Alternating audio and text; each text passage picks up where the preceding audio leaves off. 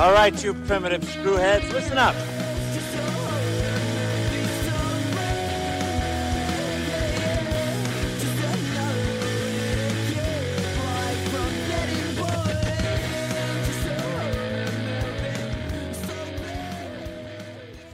Hello again, and welcome to Permanent Screwheads Talk Horror. I'm Screwhead Dan, And I'm Screwhead Andrew.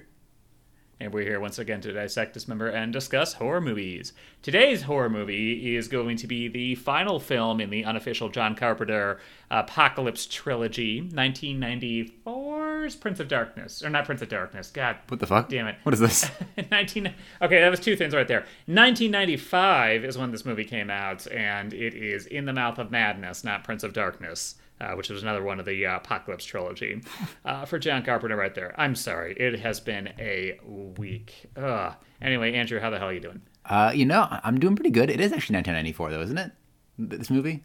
that was 95 What? rotten tomatoes says 95 Wikipedia said 94. i am imdb says 94 i'm gonna go with imdb and wikipedia This is dark. 94 it is Take that, you fool. Wait. for some reason, I always thought Yeah. that the. I I'm seeing the thing about the dark, the uh, apocalypse trilogy, and for some reason, I always thought uh, the Escape from New York and them were, were part of that, but I guess, I guess not. What, what a.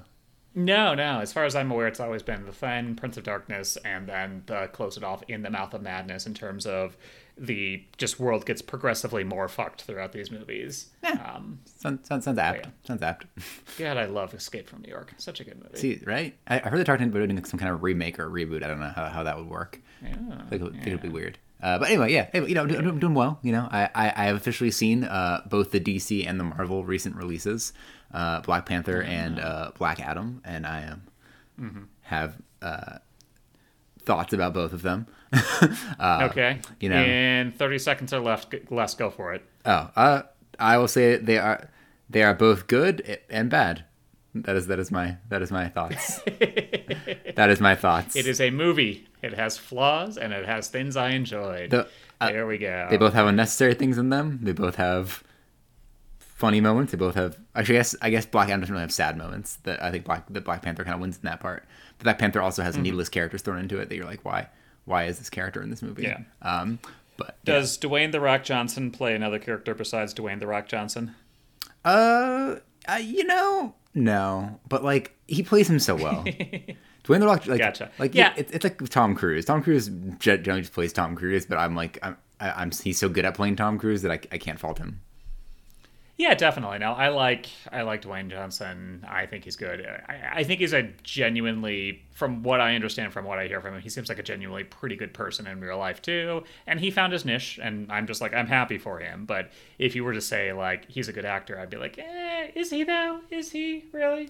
I mean, I don't know, man. That you know that the scene in um, Jumanji 2 where they start switching bodies really made me believe that he was uh, actually frick, who who was in that movie with him?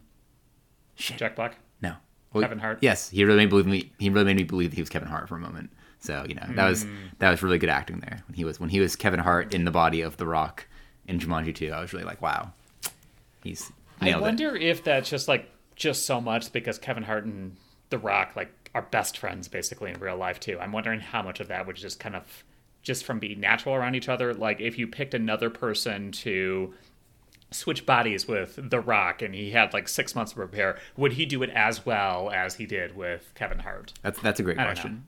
Apparently, actually, The Rock and Kevin Hart were in that like Let's Be Cops movie, and they're filming it in Wakefield near here. Uh, and I guess my wife's friend was there, and um, I guess they like sideswiped his car. And they like drove by, like, "Oh, sorry about that, man." He's like, "Yeah, no problem. Can I get my picture with you?" so You gotta get sweat swept by The Rock. That's awesome. I mean, I feel like that's what it like, right? Like, if like Bruce Campbell like hit my car, I'd be like, "Fuck," but like, you know, at the same time, Bruce Campbell hit my car. That would be something to brag about, um, you know. uh, but yeah, but how, how are you doing?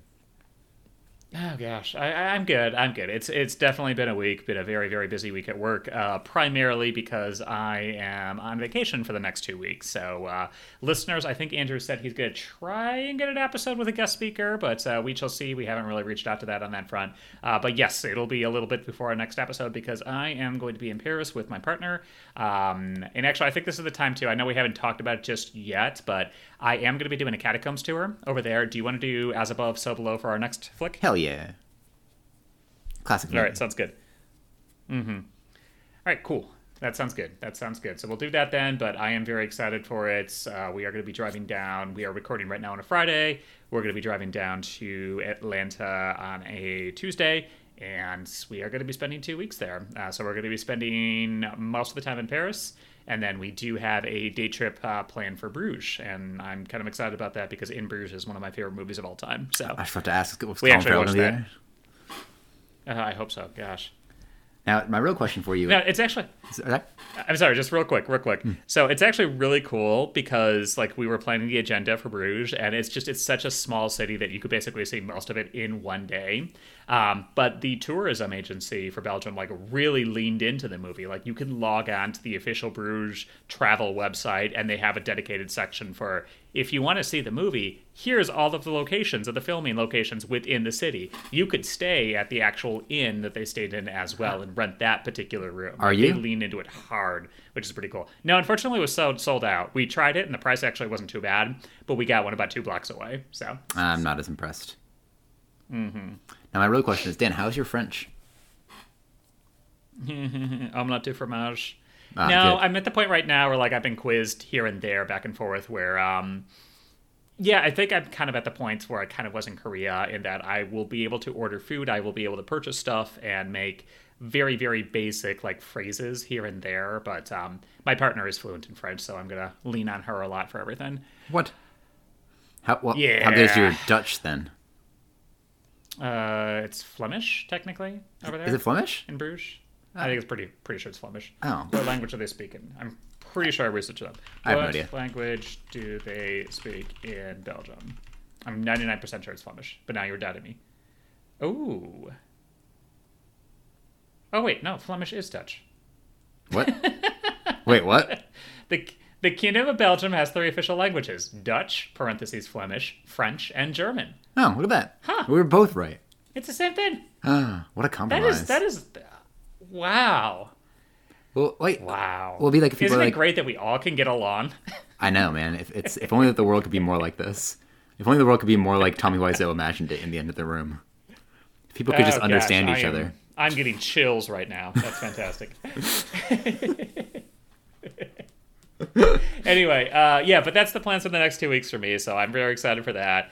And then we've got all the Christmas plans and everything squared away as well. Um, I'll be uh, heading out uh, for Thanksgiving as well. We'll actually be flying on Thanksgiving, which is great because then we don't have to deal with any Thanksgiving plans.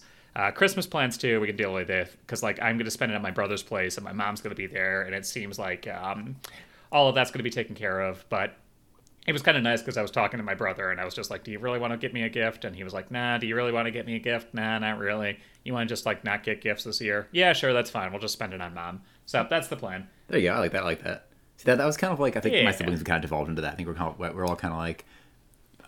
I think that we all, you know, the, the gift giving uh, time is stressful enough. I feel like so. I think we're just kind of like, oh, you know, we can do like a Secret Santa. You know, do one. because like we're all in our late 20s early 30s so like if we want something we usually just buy it for ourselves and none of us are very materialistic people anyway and we just really don't care we would rather spend time quality time together so it'll be nice Yeah, yeah, that'll be fun yeah That'll be good. uh, but yeah, other than that, it's just it's been a week, so I apologize if I'm a little bit tired right now. Um, like I said, all of my work stuff has kind of been crammed on in right before, and it is all over the place. But that's fine. We'll get it through. It's all good there.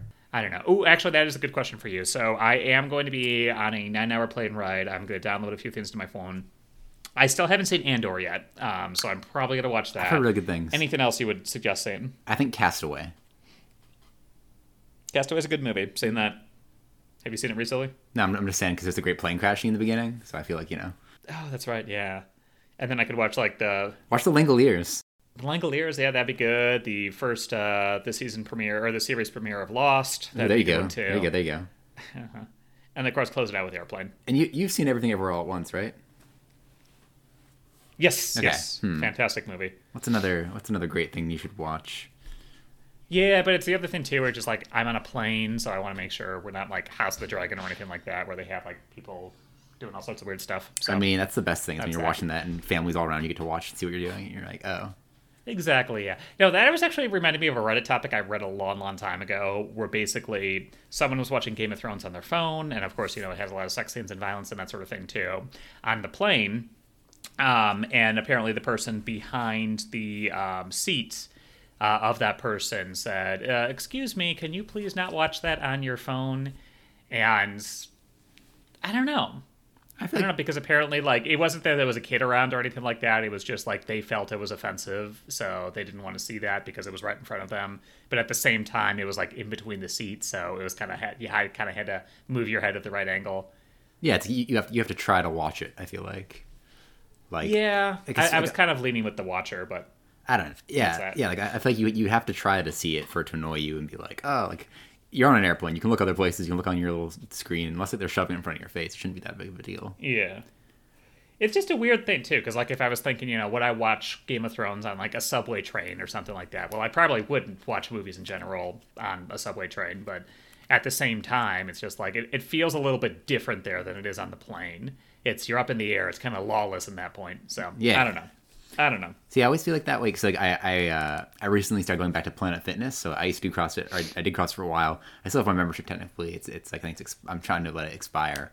Um, but I've just I've been trying to go back and kind of lift on my own and, and run on my own. And I and back when, when I used to do it, what I used to do is like I used to like watch anime and stuff while I was running. Uh, nowadays, and now they have like new fancy treadmills where you can't rest your phone in a good place to watch anime. And it's very frustrating. That sucks. Um, but I keep thinking, No more like, anime like, for you. I feel like I'm watching anime. Like I do have that kind of like people walk by, like this guy watching cartoons while he runs. Um, but then today, I, I went to the gym at like four in the morning this morning because I had to go to, like out to a conference, uh, like a few a couple hours away, or like an hour and a half away from where I uh, live. Uh, so I woke up really early, and as I was leaving, this guy came up and like took off his hoodie and was wearing like this. Uh, um, Seven Deadly Sins anime T-shirt, and then start put on an anime and start running. Just like, yes, this guy, this guy's living my dream. Uh, but I still don't know how he did it because the, the place you put your phone is so fucking low. You're like literally like looking like you're you're like looking down at the ground while you run. Which I'm like, oh, that that feels bad for your back and your neck. I can't do that. I need to I need to look up. Yeah. Mm. Yeah, definitely. Now, one of my favorite things about my gym that I go to um, is they don't take themselves seriously at all in like a good way. So it is a combination Krav Maga slash uh, Brazilian Jiu Jitsu gym, and like you can pick and choose what courses you want, and then they offer offer a variety of cardio courses and that sort of thing. Um, but I really, really like uh, the owner because he basically kind of recognizes the reputation that Krav Maga has in terms of there's so, so many shitty Krav Maga gyms in the US, and it's kind of become a cult of personality around it. Uh, so they just like to have fun with it. So they're basically kind of changing it around, tossing the stuff that doesn't work um, or is just impractical, and then keeping the stuff that does work. But what I really love about it is just they love to mess around and they love to have fun. Like one of the instructors, um, they show up in like unicorn leggings and stuff like that, um, just being just completely ridiculous. I remember my favorite though. I think is the best way to kind of encapsulate the mood of this is we do these cardio courses that just circuit training, and then music is kind of blasting on over while we're running between cones or lifting kettlebells or stuff like that. And I remember one time the owner of the gym uh, put uh, 500 miles by the Proclaimers on there, and then the song ended. And then it started right back up again, and it played through three times until somebody said something, and then he was just like, "Oh, I was just putting that on there until someone said something." so it's great. It's wonderful. It's I, I I I just I really love it when people just don't take themselves seriously. Yeah. So That's awesome. it's it just makes it more fun. Yeah, especially in an environment like that where people might you know feel like intimidated or something like that. It's good, good to kind of lighten up the mood. Exactly. And that's actually a good point about just not, not feeling intimidated, kind of dropping that whole machismo attitude. Like, yeah, the stuff they teach is practical and there'll be real life inspiration on that front. But at the same time, too, it's just kind of, yeah, have fun with it. So, Yeah. uh, yeah. Yeah. Yeah. Anyway, So, In the Mouth of Madness. So, this one I recommended. Uh, do you have anything to say on it, or do you want me to jump right in? Uh, yeah, I have no history with it, so uh, yeah, hop right into it. Cool. Yeah, um, I it, was one of those films that like I always was aware of, and I think I was kind of drawn to it because. Um, you know, obviously, that is the uh, In the Mouth of Madness is a play on In the Mountains of Madness. Um, and then also just it's very very inspired by H.P. Lovecraft. So that was one thing I kind of looked at, and it is one of I want to say lesser known John Carpenter films because you know John Carpenter he's extremely pro- prolific in horror. He's done Halloween, The Fog, Escape from New York and L.A., um, even stuff like Assault on Precinct 13, and then of course one of my favorite horror movies of all time, The Thing, um, and then Big Trouble in Little China too. Remember that one? Oh yeah, yeah, that, Yeah. yeah, that, that one was weird. yeah. um, oh, and then of course, uh, oh no, I'm sorry. This this is the best one. They live with Rowdy Piper. That Gosh, that fucking movie. I remember watching as a child, as, a- as a little kid. to be scene like, what ever. going on? best fight scene in a movie ever when they're trying to put the glasses on. Oh, so good, so good. anyway, um, but yeah, this is one of his lesser known ones. Uh, some people do call this the last good movie he's done um, because. I mean, he's did Ghost of Mars after that. Great movie. Um, is it? Is it really? You know what? Don't was, wasn't Ice T in that movie? He was. He was. Yeah, so it's a great movie. Yeah, uh, but uh, Ghost of Mars kind of killed his career at that front, and uh, he has been uh, kind of behind the scenes ever since then, since like the 2000s, uh, including uh, executive producer on our three favorite Halloween movies: Halloween, Halloween Kills, and Halloween Ends. Uh, but that is that right there. So anyway, that was kind of one thing I kind of wanted to return back to it. It is early '90s movie, so I was kind of curious how that worked, um, and just the mood in terms of how that's set. Uh, so that's that. So anyway, uh, Andrew, what did you think of In the Mouth of Madness? I really liked it. I I I really enjoyed the story, kind of the, the theming, and just like the the pacing of it. Like I I I feel like it's just something of those like 90s films that like I don't know how to describe it where like the plot's not really that like you know like the the plot isn't there's not like a straight through like you don't like really know where the plot's going but it's just kind of like a horror movie that keeps, keeps kind of things just keep happening and that just kind of ends and like I know that sounds like a bad thing but I really like it like I feel like there's I yeah, know, there's especially since the mood of this movie, uh, because it is one of those things where like, can you believe this is reality or not reality? That kind of haphazard pacing really contributes to it. Yeah, that's that's a good to say it. But yeah, I, I really I love that. Uh, I don't know, I, I love that, and like it, it just felt nostalgic, like that that feel of it to me. Um, and I don't know, I thoroughly enjoyed this movie. Again, I didn't know like I I, I assumed it was Lovecraft related just based on the name, but I knew nothing about it, so it was it was a very pleasant surprise for me. How are you? Yeah, definitely. And I'm sure you love the Sam Neill bit too. I mean, so. I love I love seeing baby Sam Neill. Yeah, Like I, did not realize he was from New Zealand until he started talking to this girl, and I was like, "What the fuck is that accent?" I always thought he was. I always thought he had an American accent. I didn't realize it either, actually. Oh, dude, there, there's some scenes where he just fucking slips. like when they're in the car, it's like in the car and he's like, like I don't know, Yeah. exasperated with her. It just he just slides right into it. And you're like, wow, that's. I, I thought he was like Irish. And I like, Yeah, I never, I never realized I never made that connection. Interesting, cool. Yeah, I didn't know that because I've I, I just known it from Jurassic Park and I don't know Event Horizon? stuff here and there. Yeah, Event Horizon. Yeah, that's the one. And Jurassic, Um, Jurassic World then there was three. another one he was in too. Jurassic Jurassic World three Dominion. Yeah, Dominion. He was. They could. They come back for that. Apparently, I I cannot bring myself to watch that movie. I keep thinking like Same I probably. wa- Like, I was about to say, did you watch it? Really? I did recently make myself watch Morbius, and that was just kind of like Lindsay and I were hanging out. I'm like, should we just put this on? Like, it, it felt, I felt like you know, like an eventuality that needed to happen, and we, I, like, you know, it was like, we have the time. Let's just let's get through it, and like, you know, Let's get this over. We'll get the memes now. There we go. Yep, that was that. Uh, but yeah, wasn't he in? Who, was? He was in uh, the uh, the- Hunt for the Wilderpeople. Wasn't that him too? uh, if he was, I did not see that. Uh, let's see. It was a good one. Let's see. Hunt for the Wilderpeople. Was that him? Du-du-du-du-du. he was in Peaky Blinders. No, guess not. Oh, he wasn't Hunted for People. You're Oh right. no, yeah, he was. He wasn't. Yeah, he Wait. was in Hunt for the Wilderpeople. He was in Thor: Love and Peaky Blinders- Thunder. What was he? Who was he? Uh, Odin, the uh, fake Odin. Oh my god! play- oh, oh play my god! I completely Yeah. forgot about that. Yeah. Oh shit! Okay. Yeah. Oh yeah, and he's the dad Uh. in um Bicentennial Man. Okay, classic movie. Mm-hmm. mm-hmm Man, okay. Apparently he's. Okay. I've seen it in a lot of things. Dude, I I know Bicentennial Man. Bicentennial Man is not a great movie, but I, I love that movie. I I by I love that movie. I mean, I saw it as a kid, and I don't hate it, so I'm assuming it was a good movie. And I won't watch it again. exactly. I don't. Uh, but no, that's you, you want to keep that me- memory pure. exactly. Uh, yeah, no, I honestly kind of agree with you on that front. I, I do think this was a little bit of an uneven movie. I think the middle third dragged a little bit. Um, but I liked it. I, I love the ending. I think the ending is fantastic. I think the premise is great. Starts off a little bit rocky, um, just everything after the uh, asylum in cold open in, media res opening. Uh, but you know, I, I have things I can nitpick about this movie, but I, I, I definitely feel it is very underrated in terms of what uh, for John Carpenter movies. Uh, but yeah, uh, the premise of this one basically is a insurance investigator whose name is uh, Trent, uh, played by Sam Neill, is investigating the disappearance of a very prolific horror author named Sutter Cane.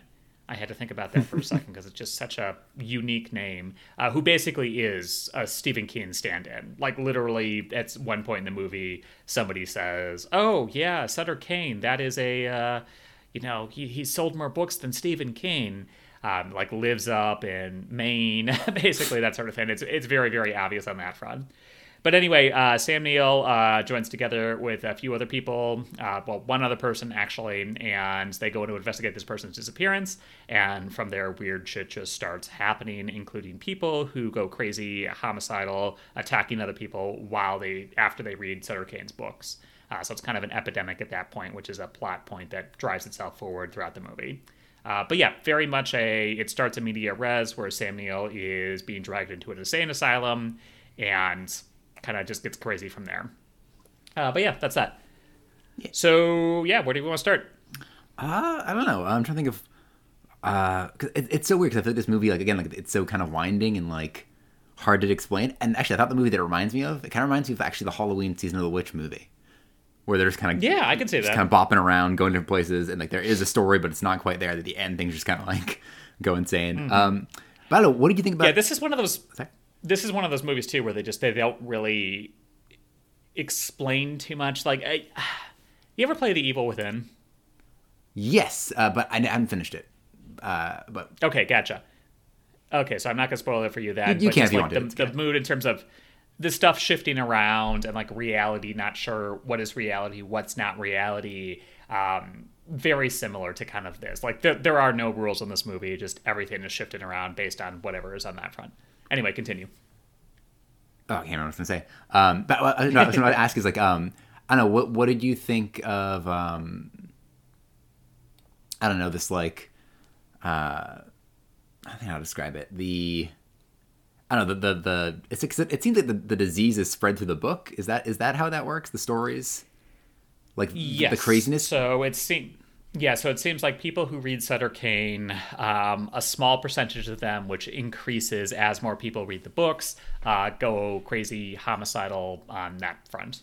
Okay, So it's almost like an epidemic at that point. Because it reminds me like there's like a, a movie called like Pontypool, which is about, like uh, it's like these guys, it's like this this uh, this these, these people who like, run like a radio station, and as they're there, they start like hearing about these people going insane essentially, and it's because like there's this like sound or something like that that's being spread around that's causing people to go insane. Um, and I, I feel like I, and I that's what my mind goes to, but I feel like there is another thing where something like you know people go crazy from reading like a line. Is it maybe like kind of it kind of reminds me of um, House of Leaves that book about like the Yes. the, the book about the movie about the manuscript that was like not made. Um, Oh yeah, no, definitely. No, I got huge House of Leaves vibes from this um this movie, definitely, in terms of just like reality being warped and constantly like taking a look at cliches and then kind of subverting them on its head. Um, yeah, it was it was really cool in that way. Yeah.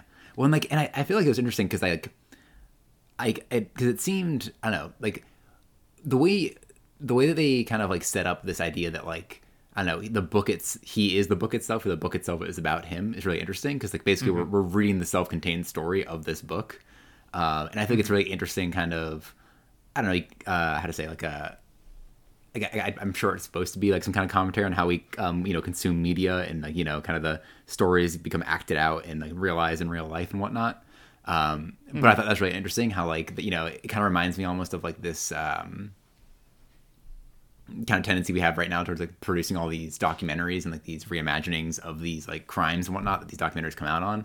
Because like you know in the in the in the the story or sorry in the movie in the story I guess at the same time uh, the, the character, you know, he experiences all these terrible things, goes to this, to this place, like he sees these Lovecraftian horrors occur, and then when he gets back and he's trying to escape it, and the world's going to hell, he finds out that like this story that he warned everybody not to produce, that you know, he's like, you know, he told everybody this is a bad thing, is being made into a movie so that they can still consume it, and it's like again still profiting off this like terrible thing. When at that point in time, I feel like in order to make that movie, it would already have had to have like, you know, the, the terrible things are already happening, but they're still making the movie about like you know the axe killer in the beginning of the movie and all this stuff, like you know, the, all these things that uh, these terrible things that happen and that to him are still very present and like you know theoretically are still going down in the world are being made a movie of almost immediately. So I thought that was really interesting, kind of like almost like foresight in terms of like what's going on now in terms of like true true, true crime drama and like the way we keep producing all these movies off of it. Um, Yeah, no. Um, John Carpenter uh, did say in interviews uh, before that uh, his biggest inspiration for this movie was the uh, climax of the uh, 70s film uh, Blazing Saddles, um, where he sees the actual movie in the movie. oh, oh, that's awesome. No, I'm joking. No, I'm joking. I'm totally fucking with you. Fuck outta Uh, here. yeah, no. Um, and I, I think this would be a good time, too, to kind of talk about how just the premise of the movie itself. Mm-hmm. So, uh, again, premise of the movie Sam Neill, insurance investigator, uh, very prolific horror author, goes missing. So, he goes up to the New England countryside to basically go ahead and try and find this prolific author. Um, finds a town that the author's in. Weird shit starts happening all over, but eventually it's revealed that Sutter Cane, this horror movie author, has some like eldritch power over this small town. And whatever he writes in this book actually happens. So Sam Neill actually is the you know character in this story of the story itself. So it's very meta in that way, um, where it kind of turns on in, which again kind of in that way very much lends itself to there's no rhyme or reason to what happens. Like anything could happen at this point. There's no catalyst. It's just they're trapped in a horror book basically with this and the eldritch horror is very very real in this movie too. There's a lot of things where you see it you can't possibly comprehend it and then people's minds break because of that and turned into crazy homicidal maniacs. Um, but yeah, that was just kind of an interesting layer on that front. And it did feel like, in some ways, John Carpenter was kind of flexing in terms of how far he could take the concept, because most of his other movies have been fairly grounded in terms of, you know, Halloween was, you know, Michael Myers stalking and killing everyone. The Fog was just evil fog. The Thing is probably the closest thing to like an eldritch horror that he's done before, but this definitely takes it to another level entirely on hmm. that front. Yeah. Yeah. Yeah. I don't know. And the Eldritch horror part, like, so how did you did you interpret it that like did did the the demons from the other world did they was Sutter Cane were they acting through Sutter Cane or was Sutter Cane drawing them drawing them to life as he as he wrote? Like was Sutter Cane the god figure or was he being manipulated by the demons? Like was he Didn't he say something like near the end where like he rips his own face open that he's trying to keep the old ones at bay or something like that? That's what that's what I couldn't tell, or, or if they were trying to keep it up, he was trying to let them in. Mm-hmm. Because I like, like Yeah, I couldn't tell either, and I think they might have left that deliberately ambiguous. Because I mean, like Sutter Cane, whatever he wrote was that, but I, I think they kept it ambiguous as whether he thought he was controlling them or they were really controlling him in real life. Because I think that's kind of where I ended up at, where Sutter Cane thought he was in control, but he really wasn't. yeah, so they, they were they were like manipulating through him. Because I because Yeah. because like basically every time he shows somebody the the tran the not transcript manuscript, their eyes start to bleed. So they're kind of like you know it's like showing them the light of God or you know the truth of the world. Like they you know they're they're like broken by reading it. Um, and I think and I- I don't I don't know if that's because the idea is that like they're broken because like they see their end or they see what they are in the world, and so they're like you know kind of lose agency, or if that's when he gets control of them because like when um when the girl he's with when uh, I forget what her name is um Linda. Mhm. Linda, yeah. When Linda sees gets sees it, not only does she kind of like you know fall under his spell, but like not only you know she she her eyes start bleeding and she's kind of like oh my god. Uh, she then gets becomes like manip- like manipulated by him in the story. Like he like contorts her body contorts and she becomes like a demon thing. Yeah, and I think that's just a key part of Eldritch horror in general. Hmm. I mean, that that's what makes Eldritch horror Eldritch horror. Is that one, it's you can't explain it. You know, Cthulhu and the monster and everything like that are just incomprehensible to our basic human brains, and trying to understand it just completely breaks you. Seeing past the veil just completely breaks you as a human. Um, that's why uh, mechanically and I'm just going to gush on Bloodborne because I love that video game. uh, but they actually do have a stat in Bloodborne called sanity, and if your sanity is too low or too high, I can't remember which one. Like literally, you will die instantly on the spot because you just cannot comprehend it.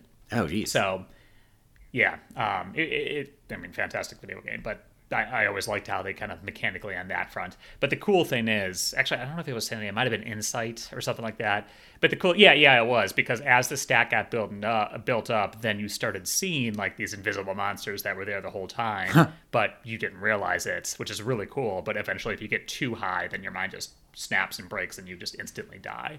So it's pretty cool. Oh damn! Well, actually, that was uh, that actually made me think because you know this kind of reminds me of like almost like a darker uh, version of. Um, WandaVision to a degree. Like you know this idea of this this captive town. Oh yeah. Like and again, I don't. Yeah. I, I, don't know. I don't know if this town was captured by the demon or created by the demon. It sounds like it was captured to in a sense because like I thought it was created. Well, because well because the um the guy in the bar talks about how like when Sutter Cane came, things got bad. But then I don't know if you know was. Mm-hmm.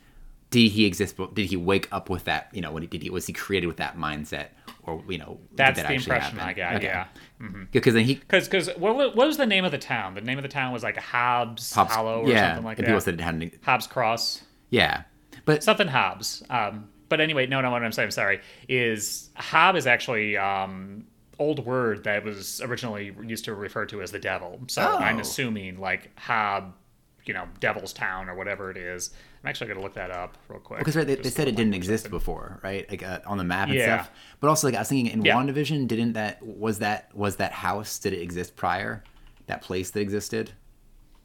Mm-hmm. Like, are they that, that, No, I don't think it did. Whatever view, like, like I, know, I know there there was a town that she took over, but like, did she create that town? The name, like, was Hobbs a town that existed prior, and he took it over and named it Hobbs or whatever? You know, because mm-hmm. uh, I, I feel like when when that guy kills himself, he's saying like, I don't want to become one of them like as if like he was a human who was being transformed, kind of like the the girl was, uh, like Lisa Linda was. Um, yeah. But know, it reminded me kind of like a darker version of a WandaVision for that, but also kind of a, um, a darker, or I guess I don't know, a more uh, aware or like realized version of Stephen King in the in the Dark Tower series, where he is the writer who writes the world that's occurring around him, and he's consistently mm-hmm. writing the future, but like you know, a little bit more fate led as opposed to demon led. um, yeah. But um, just to let you know, Old Hob is the um, HOB, and in the movie it's HOBB, but I mean it's obviously a reference on that front. Mm-hmm. Uh, but that is an old Catholic name for the devil. Um, why? Why Hob? Hob sounds yeah. like such like a, a, nice old man who sits on, who maybe like I don't know, drives a, a like a I don't know beat up old truck or like yeah, I don't know smokes out a corncob pipe or something. Well, I mean, you want to think of it too, like in English folk- folklore, the hobgoblin. Oh, okay. Know, is evil goblin, that sort of thing too. So it, it does have its uh, history in many pies at this point. Look at this world. Look, look, look, look at this yeah. interconnected world. You know, mm-hmm. George Lucas would say yeah, it, it rhymes. Um, but no, I, I don't know. I, I, I really like that that um, that element where they start talking about um, the determination, and uh, I forget he, at one point he says like, uh, I think I, I think I wrote it down. When when when all when the whole ending's coming. Uh, uh, so so like uh, after Linda gets possessed at one point, because um, like you know it starts to become more meta. Like I know that that Stranger Than Fiction movie, I haven't seen it yet, but the one with Will Ferrell where, he, oh, where he's yeah, like yeah, yeah. being narrated to, and there's like you know things like oh the audience would like this, and like they start to I don't know, break the fourth wall of their own book. As like there's a scene mm-hmm. where um, he's with the girl and she's like you know been demon possessed to a degree, and she's like hey you should kiss me. He's like what are you doing? I'm driving, and she's like no no no you should kiss me because the writer wants me to kiss you and the audience and the readers will like it. Like you know in real life. Mm-hmm. and it's like and i like it because it's it's like this uh i don't know uh lack of determined fate. I don't know it's lack of control of his own fate because the idea that like you know as the as the movie kind of continues you start to wonder how much this is the book. Like is he being manipulated? Is this coincidence? And it can he break out of it?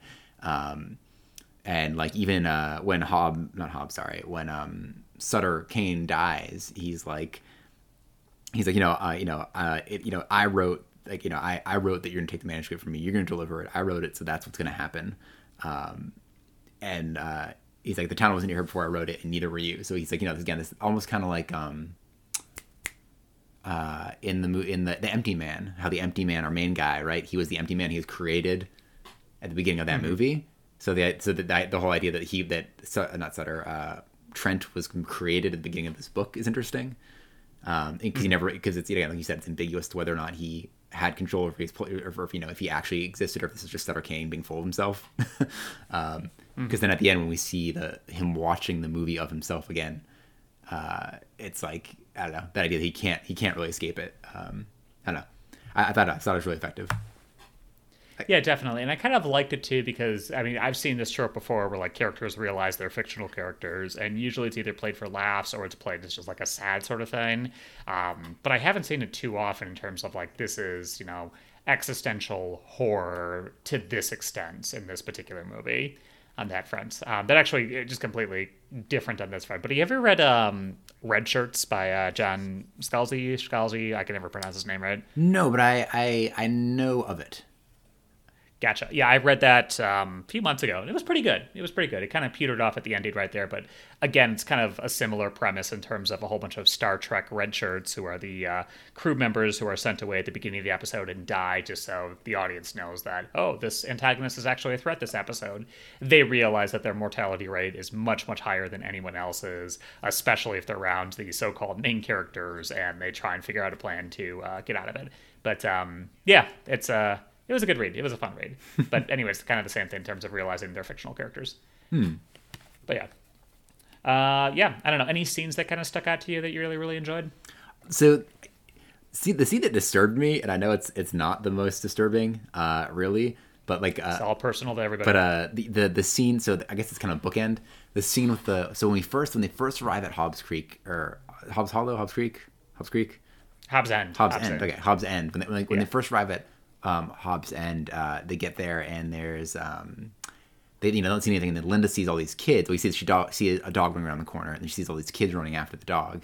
And then later, uh, when I think it's Linda, when Linda goes to go check out the church to go like because the church is where um, Sutter Cane's hiding, these kids appear again. And their faces are all fucked up, and the dog like limps away, and it's missing a leg and it I that grossed me out. Like I know that there's like monster stuff in this, but just like that that idea that like I don't know these kids are fucking eating this like are chasing this dog and are eating it, and then it's not running away from them. Like they got it, they got a leg off of it, and it's still hanging out with them. It's just like ugh, I, I, don't know that that that just like creeped me out. Like the fact that it was still there, that like it was just like it like it runs away when they start talking to the girl again.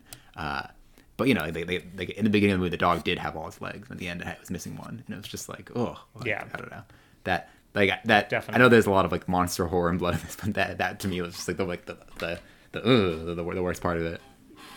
Yeah, no, animal abuse is just like one of those horror cliches that still a lot of people feel very, very strongly about. Um, it's like Joe, what Joe Bob Briggs said. You know, you don't, you don't kill the dog. You never kill the dog. Um, I don't know. I'm, I'm trying to think right now of like horror movies where like that was actually effective. The Thing, of course, because that really wasn't the dog. Yeah. Um, or like you know, like, I mean, in uh, in um, in I Am Legend, they, they killed the dog, but that that made a lot of sense. That that was like an emotional, Mm-hmm. Yeah, and, like a- narratively. yeah, that, that is narrative. But that dude, that fucking destroyed me when I saw that in the theaters. Mm-hmm. I was like, oh my god. I, I, I might regret asking this question, but Marley and Me, do you ever see that I have not, and I refuse to.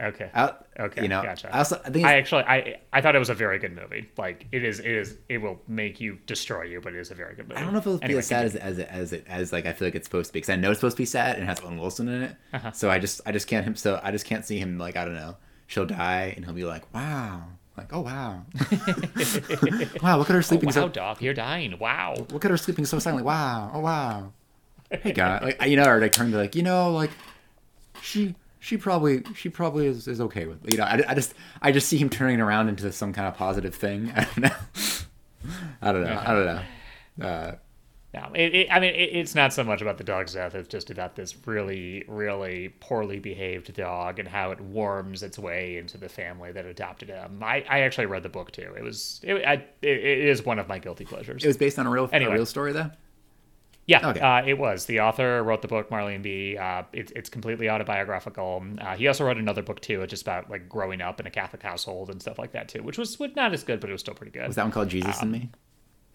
No, it was the longest road home or something like that. I don't know. He's not religious anymore, but it, it was kind of like, you know, hey, here's my story of growing up Catholic, and you want to know why I'm not Catholic anymore? Because I grew up Catholic. Ha ha ha. Ba-da-boom. So, uh, but yeah, no, it, it, it's it, it's not Marley Me is not only that too, but it's also about you know moving out of your life, becoming an adult, transitioning on over. Like it, they talk a lot about you know his marriage to his wife and how they grew up together and that sort of thing too. So it's not just about the dog. The dog is just kind of a plot center point as it rolls on through.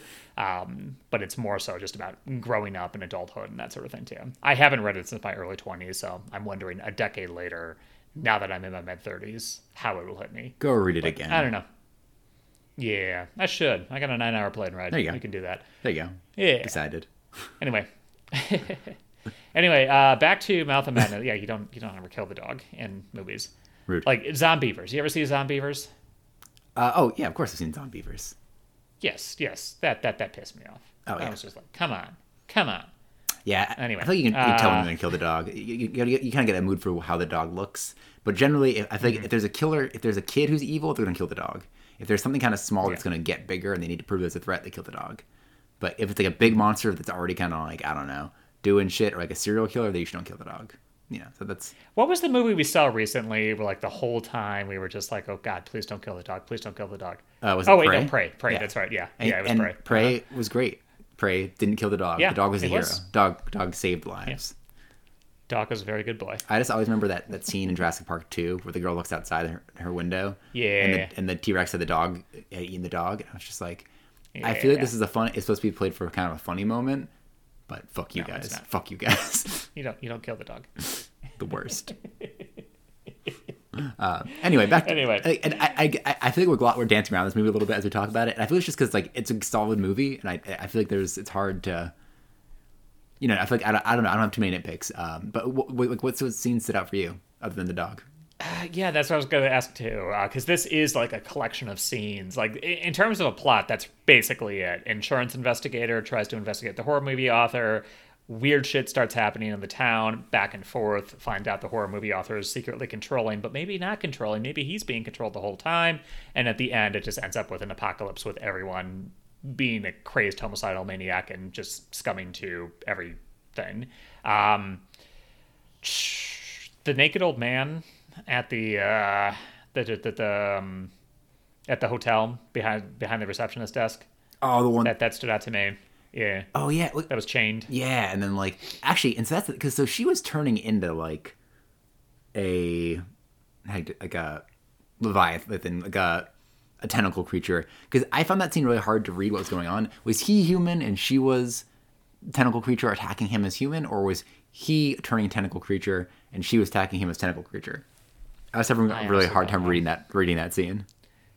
yeah and i think it, it wasn't so much like you're in the stand like again they, they kind of push that you just you can't comprehend it so i guess you can interpret it either way but either one has the same result That's true, yeah. Um, because they're all fictional characters. They're all kind of all over the place anyway. Um, the other thing too is just the backwards walk that Linda does Oh, uh, when she kind of leaps out the garden at the end. That was so good. I love that. Yeah. Well, I, love too that he just kind of like abandons her. like, Yes. like I, I know it's like yeah, not in the sense not I don't love it because he abandons her, but I, I love that like it's one of those movies where the guy isn't like I gotta go back and save her. He's like, no, this is fucked. She is clearly possessed. I like like he he he deals with her a lot. He was like a lot more okay with her being like demony and like talking in tongues at him for a while than I would be. He's just like, oh, okay, I'll have to Uh-huh. deal with this. And then after a while, he just gets out of the fucking car, like, no, fuck this, I'm out of here. And she, um, and she gets on the bike with that kid and just like is gone. Um, yeah. But was that little boy in the beginning? Uh, sorry, the little boy at the end. Was he the same older guy riding the bike that we see later? I don't think so. It could be, but I do have something to say about that little boy. Go for Did it. you recognize that little boy? Uh, that was. Did you recognize him? Little boy was clearly uh, young Macaulay Culkin. No. That was, was, Dan's uh, child acting career. Uh, no, uh, this this this one went on to have a uh, pretty prolific career. Give me a hint. after this. Give me a hint. Um, he hates sand. Oh wait, really? That's Hayden Christensen. It gets everywhere. That's fucking Hayden Christensen in his very first acting credit. Oh my god. that is insane. That is absolutely Yeah. insane. Um, I, That was one of those trivia facts that when I was researching this movie, I was just like, damn, yes, I got to mention that one. That's great. now, do you think that George Lucas saw that and was like, "This is going to be my Darth Vader"? like, this kid looks like he loves pod racing. Uh huh. Yeah, no, th- th- there's some stuff that's kind of fun in terms of trivia throughout this movie because, like, obviously, a lot of people. This is very much a cult classic for a lot of people. Um, obviously, so many H.P. Lovecraft references all over the place. We talked about the Hob being, you know, synonym for the devil, um, that sort of thing too. Uh, there was one oh yeah. Uh, so anyone who's possessed, if you notice when they zoom in on their eyes, their eyes are always blue. Uh, that's because Sutter uh, Sutter Cane later on in the movie said his favorite color is blue, and I was just like, hey, that's pretty cool. Oh, Um, and then also in the credits too, I never would have got this if I didn't look it up online. Uh, but at the very, very end of the credits, where they talk about you know no animals were harmed during the making of this movie, blah blah blah blah blah. Right after that, it says human interaction was monitored by the Interplanetary Psychiatric Association. The body count was high. The ca- casualties are heavy. yeah. that's awesome. Good stuff. Yeah, th- this is just it, it, it, it's one of those movies I kind of want to go back and watch just because it, it feels like there's so much I missed with this movie. Yeah. It, it, it, it's one of those I can kind of go back and be like, oh yeah, and it's not because because when you're watching for the very first time, you're kind of thinking, oh, this is kind of all over the place, but as it goes on through, that's that. Um, Yeah. but yeah. Well, what did you think of the ending? Oh, go ahead. Well, I, said, kind of, I- just wanted to kind of say, you know, I'm kind of in, in complement to what you were saying. Like, I feel like it kind of reminds me of the thing where, like, once you know what's happening, going back and be like, kind of, I think questioning, like, oh, when is this starting? Like, you know, is this in the book? Is he writing the like? I, for me, the big question will always be like, did he ever have free will? And like, how to try to find examples of that. Um, because you know, again, in the end, the movie we're watching is theoretically the story. The movie we're watching is the movie that's written in the story. So everything we watch was written so we are watching the product of what was written so it's like so I, with that in mind everything theoretically is created by Sutter Cane because we are watching the product of what Sutter Cane did you know like like like in those like you know like in um you know it's like the Blair Witch Project essentially you know we're watching the product of something that existed so what we're watching is the thing that was made um so I guess that is a useless thing to do. But I don't know. I, I feel like I would want to go back and watch it try to see if maybe I could prove that wasn't the case, even though the ending tells us that it is. I don't know. Yeah, definitely, and I think that might be a little bit hard to kind of figure out because, like, you know, with the Thane, there it, it's very obvious they keep a running record in terms of okay, this person is you know taken by the Thane at this point in the story, whereas this one they could change it rhyme or reason, and it wouldn't, wouldn't really wouldn't matter. Yeah. um, It- just because the the rules are so loose. Yeah, it would be pointless. And again, I, I think I think that I think that the conclusion at the end is that the whole thing was scripted from the beginning. But I, yeah, I, I think I think the pointlessness of it wouldn't stop me. Definitely, but but yeah, what do you think of the ending? I really liked it. Um, I, I, I, I got really big 28 Days Later vibes when he comes out of the hospital and is walking around, and I was like, "Ooh, this is getting interesting." So, and I didn't really know where it was going to go. Like, you know, I didn't, I didn't want it just. I thought it was going to be like uh, Planet of the Apes. Like he walks out, and I don't know, the Statue of Liberty's head's on the ground, and he's like, "You, you ruined it! You ruined it! You Sutter Cane, son of a bitch!" Yeah, Um, I can't believe they had their own Statue of Liberty on the ape planet too. That was crazy. what a coincidence. I know, right? I mean, you know, it's just, it's actually fun fact. It was actually, it wasn't gifted to us from Paris. It was actually given, gifted to us from the Planet of the Apes back in the day. Oh man, damn dirty apes. Anyway, Uh, but yeah, I, I, I liked, I thought the ending was great because it, because like, yeah, like I, I feel like, because for him, I think too, the ending, like, yeah, it's madness, but the ending for him is a confirmation that what Sutter Cane was saying was the truth. And he was like, oh, fuck, mm-hmm. you're right. Because, like, you know, he heard they were making a movie of it in the th- story, and he's like, you guys are fucking idiots. Why Yeah. are you doing this? And then when he sees that he's the guy in the movie, it's like, oh, oh, fuck. My life is just, I am a character in a film, and everything that happened, I'm watching right now, and it was filmed how as I remember it. So there's no denying that I'm like, like that, that's a crazy, like, I don't know. I feel like a lot of those movies do have that story where somebody's fictional or somebody comes out of something. And I feel like a lot of times, like you said, it's played for laughs. But the idea that like you purely exist because somebody wrote you that way is insane and is like I feel like like you know like it, it's mind breaking. It is the madness. Like like that is like to know that everything that you know you, you didn't really have free choice. You weren't you know you I guess in the context of if there is a real world out there, you are not part of it. Is is crazy. Mm-hmm. yeah, definitely. Definitely. Now, um, that that scene at the very end, and I guess I should probably talk about this for those who haven't seen the movie yet, Hmm. which um, you should. I- even if you know the plot, I think you should because it's just such a cool experience to watch. Yeah. Um, but yeah, basically, Sam Neill wakes up in a hospital. He's walking around. He's just like, "Was this real? Was this not real?"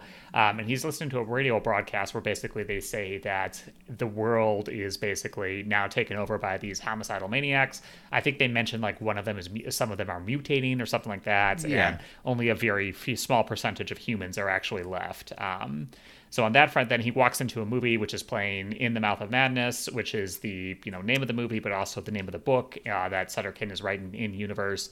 And then he sits down and he basically sees the movie that we just saw, like shot for shot, copied over. And he realizes as he's chewing popcorn in this empty theater uh, that he's a fictional character in the movie, and he just laughs. He just starts laughing hilariously, realizing as his mind breaks, and that's where they close off. And I think it's fantastic. It's really, really good. Yeah, it really is. But actually, that makes me wonder though. it- It, so in the context of the story, in his perceived reality, when he because he's, ta- it- the movie starts off with him in jail or in a, an insane asylum talking to the doctor from Teenage Mutant Ninja Turtles 2, and he's talking to him and he's telling him the story of what happened. Uh, you know, in the course of the movie. So to him, when he remembers that scene, when he sees that scene in the movie, does he remember that he actually saw the entire story? because then that would actually be different. Now, now, I'm, now I have cracks in my plan. If the story he told, like, because to, him, wouldn't the movie just be him sitting there on the ground telling this guy this shit as he sits on this this, this mattress on the floor? Because that's what that would be his perceived reality. Unless when he told the story, he got transported back there in his mind. Not sure. Oh man, now, now now there's a crack in this facade. Oh my god, I've gone cross-eyed. Yeah. uh, oh man, I, I, Uh-huh. I was so I was so pleased with that wrap up, but now I'm like, no wait. uh, like I guess the question is, in the release of the movie, does the release of the movie start? Because we just saw a scene from the movie. Does the movie start with him getting the Sutter Cane job, and then it, you know, theoretically goes to the point where he's in the insane asylum with the front part being backloaded into that end part, so it's just you know him talking to the guy, telling the story, and then cutting to the end. Man, now now I doubt it. Now I doubt it. I was so I was so set on this. No, it's uh, it's like that scene from Spaceballs where they're sitting around watching the Spaceballs movie, and they're just like, "When will then become now? Soon." But we're in now. No, we were in then. What? Whatever you're looking at now is happening now. Then happened. But when it had, we passed it just now. Uh, we'll go back to then. We can't. Oh my god. Well, because then I wonder like what what happens at the end for him.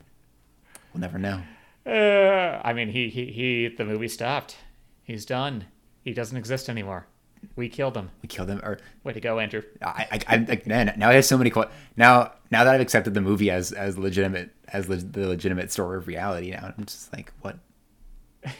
What is this, Dan? What what if what if this podcast, us recording this, actually all scripted, and then you know this is this is like the only the podcast is real life, and we don't actually exist. No, exactly. I mean, like most of our listeners have never met us in real life before, so as far as they know, we are just disembodied voices in the podcast. And you know, once uh, this podcast ends, we basically blink out of existence until the next time we are summoned back in for the next podcast. Yeah, we, So- we don't actually watch the movies. We just Yeah. imagine them, and the movies exist, and then we talk about them, and our I problems mean, we don't need our to we're fictional characters. Oh shit! Yeah, we're fictional characters. It's just whoever's writing this podcast script right now is the one who is, uh, you know, knows all this information about the movie. We're just repeating it. Or maybe it's actually them. Maybe they're creating the person listening to the podcast is imagining these voices in their head talking about the movie that does not actually exist, that they came up with in their mind. and that per and that person who's imagining it really likes Alien. was inspired by the scene in Blazing Saddles where uh, Hedley Lamarr views himself. All right, I think we've ridden that joke train as long as we can. No, this- uh, any this- final thoughts on In the Mouth of Madness? That's actually a serious philosophical discussion. We I, I can't remember who the theor- there is a theorist who theorized that same exact thing that you're all it's all stories in your mind and people don't actually exist and you're just creating them in your mind. But anyway, uh, oh yeah, definitely. uh, you know, Wait, isn't that like the no, no? That's not the allegory of the cave. That's something else entirely. But no, I, I get it. It's, it's all based on perspective. yeah, there, there's there's a Uh, thing about I- that. I can't remember what it, I can't remember who did it, but I definitely read philosophy about that in class when I was in college. Anyway, Yeah. Anyway, I liked it. I think it's a great movie. Like I like I think you kind of like I, I know that they mentioned Stephen King, but I think it really is a great Stephen King like movie. Um, Oh, definitely. No, it's a hundred percent like heavily inspired by Stephen King in terms of what they're looking at. So Yeah, I, I, I, I, It's I really, it makes me want to read. Actually, like I've I've read uh, I've read *The Mountains of Madness in the past, and I've read um, not decoys. Uh, oh, fuck, it's, it's one of the. It's like a. na- It's named after like a, one of the monsters he has. I can't remember what it's called though. About they're like they're like well, there's a big well and there's water. Rylith, no.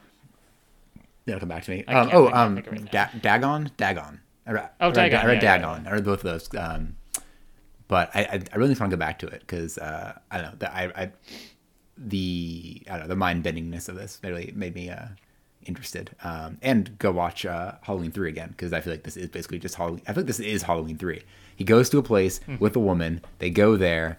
They meet the person who's running the place. The person's like, I run all this place. The woman gets turned into one into a creation. He runs away. He finds out the woman is possessed or created, and then he gets the fuck out of there. He goes. He warns everybody about it, and at the end, the world still falls to the apocalypse. Same movie. Yeah. That's my thesis. Mm-hmm. That's my thesis. Yeah. He ripped off. he ripped off Halloween three, which he may or may not have had a part in creating. Definitely. Definitely, definitely. Uh, yeah. Anyway, any final thoughts on In the Mouth of Madness? No, that's, that's all I got. It's, it's, it's a rip off I Halloween want to three. watch this movie again now. Yeah. no, I really want to watch it again. I think that would be really cool. Yeah, no, I, I, Like just kind of get back on there. Now, have you seen Prince of Darkness yet? I don't think I have. I thought I did, but then reading the description, I don't think I have. Okay, yeah, I haven't seen that yet either, which is very weird. Honestly, I, I, that that just seems like such a gap because again, the thing is one of my favorite horror movies of all time. So Wow. I think uh, I think I might have to do that. We may have to do an episode on that. I- I'm okay with that. But we are definitely doing as above, so below, because catacombs. I hope I get the tickets. if you don't get the tickets, what are you gonna yeah. do? Are you gonna buy the catacombs? Uh, we're just gonna break. Yeah, we're we're gonna break in ourselves and get lost, and we're gonna die. So that's that's what's gonna happen. oh, great, great, great, great. No, I I can't remember if we were talking about this beforehand or during the recording, but they only sell seven days in advance. Um, so I'm gonna have to like at six o'clock on Saturday because they're six hours ahead. When midnight rolls around in France, I'll jump on and see if they open up. But yeah, it's that. But it should be fine. Can you can you ask your partner? We're going in the off season anyway. Can you your partner do me a favor? Yeah. Can she? Can you have her dress up as Samara from The Ring, and at, at midnight turn on a TV and pop up like seven days, and that, that's how she'll that's how she'll get you to do it. Uh-huh. Uh, good stuff. Good stuff. Definitely. I don't know. That might be a Halloween costume next year. Oh, yes. God, I would. I would love. You can that. be the TV. She can be the she can be Samara. Greatest couple costume ever, Samara and the TV. Or better, or better yet, we just one of us goes as the well, one of us goes as the TV, and then we just like find some random, I don't know, cosplayer somewhere, Perfect. and then just like stalk them. Uh, perfect. I like it. Oh, that's great. That's good stuff. All right. I wonder if there is someone who has done the co- uh, couple's costume of like Samara and then uh, what was it Kayako from The Grudge? Oh, or but- whatever her and Sa- Sadako versus Kayako. Sadako, that's it. Sadako. Yeah. Yeah, yeah, yeah. Dude, that's uh. Yeah, not even versus, just the two of them, just like as a couple's cosplay costume. Well, I mean, you know, you know that's been, you know that was a movie, right? Yeah, I know it was a movie. It was- I know it wasn't a very good movie. was not very good. I know it was a movie. But I think that they, they did they yeah. did have like a little uh, a little fight on like they did like a um I think I can't remember if Sadako uh may have gotten to like throw uh, the opening pitch for like a baseball game and then they had like a little like promotion of the two of them like fighting. it was sick. you can, you can watch on YouTube. It's great.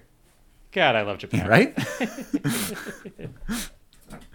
Yeah, good stuff. Yeah. Good stuff. All right. Well, actually, Yep. um, right. before we uh, before we close off, um, in addition to you know our our, our, our thinking of our, uh, our our band Teddy's Atlas for the uh, opening horror movie story, you can find them on uh, Children of the Corn. I, I think that, I, was trying to remember what you say every time. You you almost got it. You almost Uh, got it. they're good- good Teddy's Canadian Atlas. boys. That is, they are good, good Canadian boys. They are they are the opening theme song, and the song is horror movie story. You can get that off of the album Children of the Corn. I almost I almost had it. Stay in your lane, Andrew. Well, I, I was trying to remember because I'm like, oh shit, if, if I do if I do an episode without you, I'll have to remember that. That's true. I'll, yes. I'll, I'll probably listen to an episode and take notes so I can repeat it. Um, Uh-huh. But I also wanted to uh, say, uh, reach out to um, Nathan, who uh, uh, was Oh, yeah. uh, has been we've, been we've been interacting recently over uh, our various social medias. Uh, we just posted. He did like a like, like a picture, uh, like a it's almost, it's almost like a different title art uh, for us, where he kind of used our um, our uh, initial logo and used it as like part of like a bigger one with like two screwhead. You, you'll see it on, on Instagram, but it's two two screwheads talking with microphones. It looks it's amazing looking. I don't know how he how he mocked it up. It's our very first fan out, It's- fan art. I'm I'm so. I almost think we should replace our our thing with it. I feel like it's it's it's really it's a, it's a nice it's a nice little. We can picture. replace the cover photo. Yeah. I think it would be good to kind of put it in there too. Yeah, I- I agree. Um, yeah, good stuff. Good stuff. but yeah, thank you so much. Yeah, it, it's awesome. Uh, yeah, it was it was really cool. It almost makes up for the blood for Dracula suggestion. Actually, no. He just he recently re- recommended another one to me, which sounds. He said it was terrible, Ooh, ooh, yeah. but it sounded amazing to me. One second, let me pull it up. I have right here. Uh, he said um, Same here. uh, Noah's Shark. he, he said it was terrible, but I was like, I was like, uh, man, you, you told me. I am sold on the name alone. Hey, you told me you told me a That's movie called great. Noah's Shark exists. Uh, I'm I'm getting it. Um, oh, also, uh, you know, shout out to VelociPastor. Uh, VelociPastor Two is on Kickstarter and it's fully funded uh, currently. Oh, so I think it's it's still open for like 20 days. So if you want to back it and get your name in the credits, or um, Hmm. you know, do there's other there are other benefits you can get. Uh, I have already backed it. Mm-hmm. So you know, if you want to be on VelociPastor 2, uh, go to Kickstarter and find VelociPastor 2. I think they have some stretch goals in place. Um, but yeah, You know, I was thinking about that movie the other day, and I was just like, maybe I should give it another shot because, like, I remember when I watched. We, we did do an episode on that, but I remember when I watched, I was just, I was not in a good place. That was that was when I was healing and recovering from my vasectomy. So I was, I was, I was not in a good place then. But- I might have to. Watch Wait, was that when you was that really? Yeah, That was that long ago. Yeah.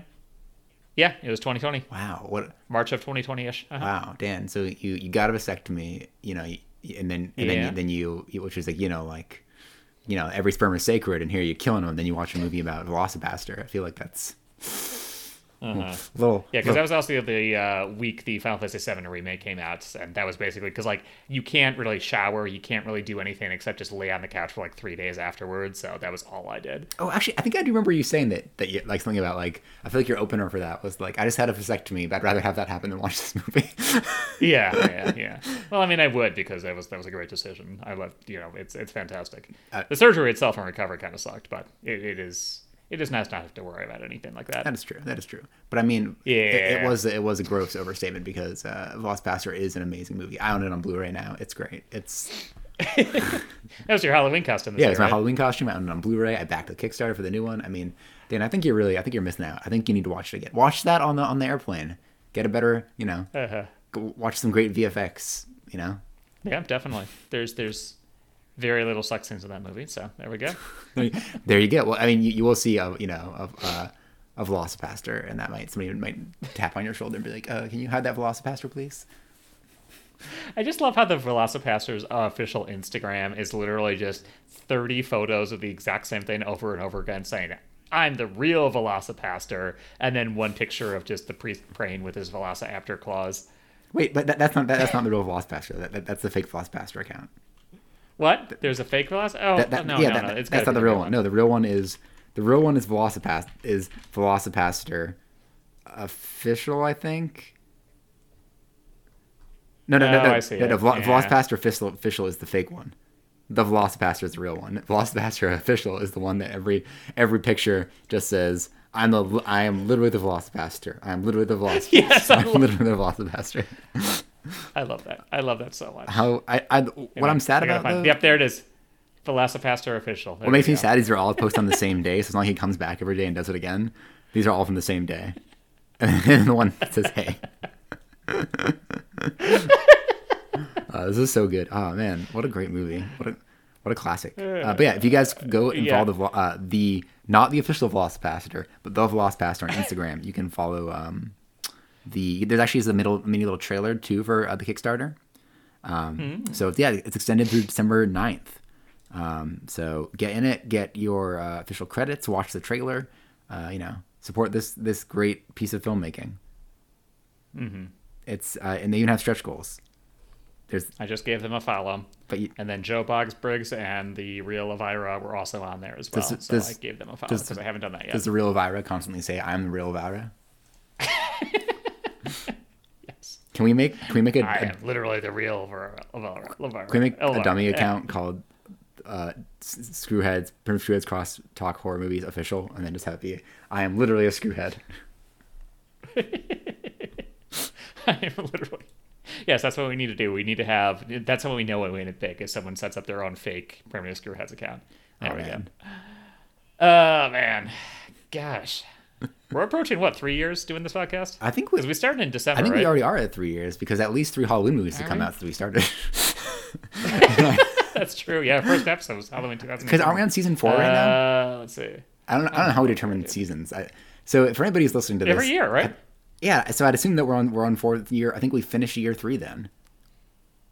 Is is my assumption Okay, hang on. that we finished year I'm three? Anderson right now. Okay, go for it. Go for it. Gotcha. This is this is like the part in a, like a, a staff meeting where we're just like, okay, we're just gonna talk for a little bit. You guys, uh, you know, if you want to leave, you can. Otherwise, you can stay and ask any questions or anything like that. And and everyone's like, "Kid, Uh. don't raise your fucking hand. Do not ask a question. We're leaving." Okay, so I'm looking at our episode right now for Halloween. I don't see a date uploaded though. That's so weird. oh, because we, we changed Oh, providers, wait, wait, I got. It. didn't we? Oh, that's right, we did. Yeah, we were we were on something else. Anyway, uh, this one looks like it was uploaded on December sixth, 2018. So that's still a long time. Uh, Yeah, yeah, that's over four years at this point. Yeah, Jesus Christ. cool. Damn, this has been going on forever. cool. This is older than some children that exist in the world. I know. It's older than my cat. Oh my god. Older than My Taco? cat's three years old. This, this, no, no, Pocket. Pocket, ah. This, this is older than Pocket. Pocket's only three years old. This is Wow. slightly younger than Alphonse. A year younger than Alphonse. Wow. What if this podcast eventually gets to the age where it can drink? Uh, the, what, What share we could talk about then? uh, they rebooted Halloween again. While we're in our sixties. well, but, and I'm like, but they still haven't rebooted Nightmare on Elm Street good. Lost Pastor 12 will be out by then. Yeah, yeah. Hopefully, Alien versus Predator versus I don't know something else has been coming out that time. I don't want any other verses. Uh, no. Just, just Alien vs. Predator. Make a good one. That's all I want, babe. Uh, good stuff. All right, good stuff. All right. All right. Well, uh, thank you so much for listening. Uh, sorry, go ahead. you go, you go. No, I was, I was just going to say the same thing. No, I was, I was literally about to close this out. Please do. Go No, ahead. no. You, you you know you try you get some practice. Okay, go for it. Well, Teddy's Atlas band, go. I already said that, though, I think. I did. Yeah, but you gotta say it again because you fucked it up the first. Yeah, I time. did. All right. All right.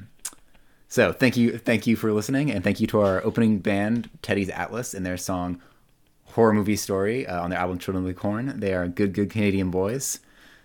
Yes. That's it. Yeah, I nailed it. Nailed it. Nailed it. That's right, it. Right. yeah. There's a lot of pressure. Now, usually I say you, you, I, I usually say you can get that off the album "Children of the Corn" and not it's on the album "Children of the Corn." But you know, I'll, I'll take it. I'll take it. All right. Points points for participation. Okay. all there right, we yeah, go. yeah. I, I, I gotta put my own spin on it, Dan. I gotta, I gotta, gotta spin it a little bit. That's true. Gotta, gotta spin it. That is true.